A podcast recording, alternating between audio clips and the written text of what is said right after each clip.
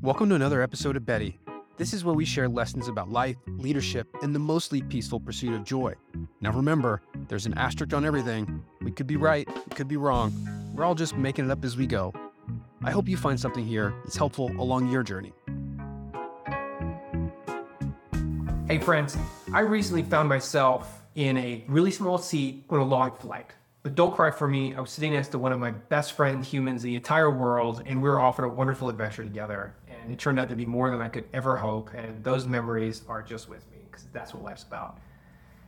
Now, he slept head against the window, and I was in a book that I just couldn't put down. It was called The Courage to Be Disliked, the Japanese phenomenon that shows you how to change your life and achieve real happiness. Uh, it's a mouthful, so's the book, and I'm still going through it again, and I probably need to read it a couple more times before taking a deep dive with you. But there's a couple of concepts that couldn't wait to be shared, and I want to get them out there. Here's the first one, a couple of light edits just for clarity. When you are conscious of the competition and victory and defeat, it is inevitable that feelings of inferiority will arise. Because you are constantly comparing yourself to others and thinking, I beat that person or I lost to that person. The inferiority complex and the superiority complex are extensions of that. We need to get away from worrying about what other people. The reality is they do it less often than we think. More importantly, aren't we all here to help each other? Why do we have to compete with each other? Now that's easy to say, hard to do, especially for me. That point's important. Don't think for a minute that I don't give credence to the thoughts of others all of the time. It's particularly true for those closest to me. But it also applies to strangers, and I'm not immune from wanting to be admired or liked. We need to get comfortable, or maybe I need to get comfortable with the fact that I'm not good at many things, maybe, or that I'll never be the best at anything in the world. And for some of us, that's hard to swallow. What I've realized is the competition is in the mirror, not out the window. I was lucky. I had a grandma that told me I was special, and I believed her. And like most things that grandmas say, she was right. I am special. Some of that good, and some of it devastatingly bad, but all of it me.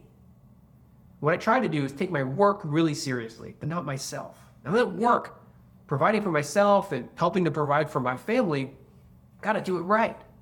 But the problem occurs is when our ego gets wrapped up in that equation and the competitive voices sneak in. It's too easy to look around and become judgmental and envious. I do it, I'm not proud of it, I'm human. a decade ago, I read a book by Coach John Wooden that helped me with it. Now, Coach Wooden won 10 NCAA national championships for basketball with UCLA. And he's famous for telling his players, don't look at the scoreboard, doesn't matter. This comes from advice from his father, who used to tell him, focus on running the race, not winning. Let the competition lose sleep about you. Don't lose sleep about the competition. I think Coach wouldn't believe this. That said, he uses the word competition 96 times in his book. Even this incredible man who did so much for so many, I know winning was on his mind. It's on all our minds. We're trying to survive. Wooden just accepted the natural tendencies to compete and then took action to nullify them. He took specific steps to ensure that he didn't get lost in the voices of the competition.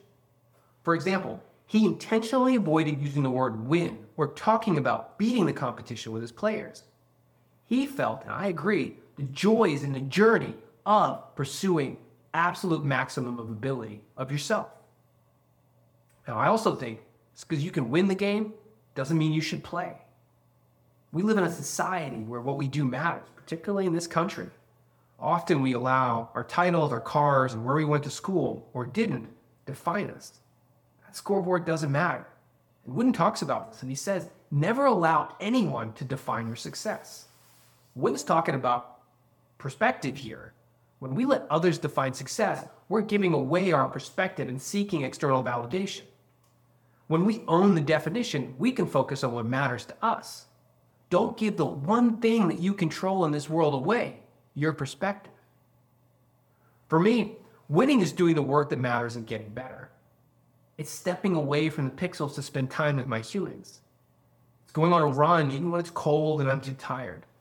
It's having that hard conversation I've been avoiding. Or as I've shared recently, it's setting boundaries and saying no. I'll leave you with one other point from the courage to be disliked. Again, a couple light items just for clarity. Here it is. Once you're released from the schema of competition, the need to triumph over someone disappears. You are released from the fear that says, maybe I will lose.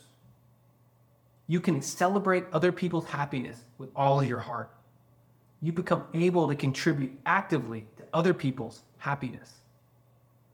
The person who always has the will to help another in times of need is someone who may properly be called your friend. I think step one here being a good friend to yourself. And if you didn't have a grandma like mine, you are special. Recognize that and go do something with it. Take care, friends. Bye. I hope you found this helpful. And if you did, hit like and consider sharing it with just one other person who might find it helpful too. I hope you're good out there.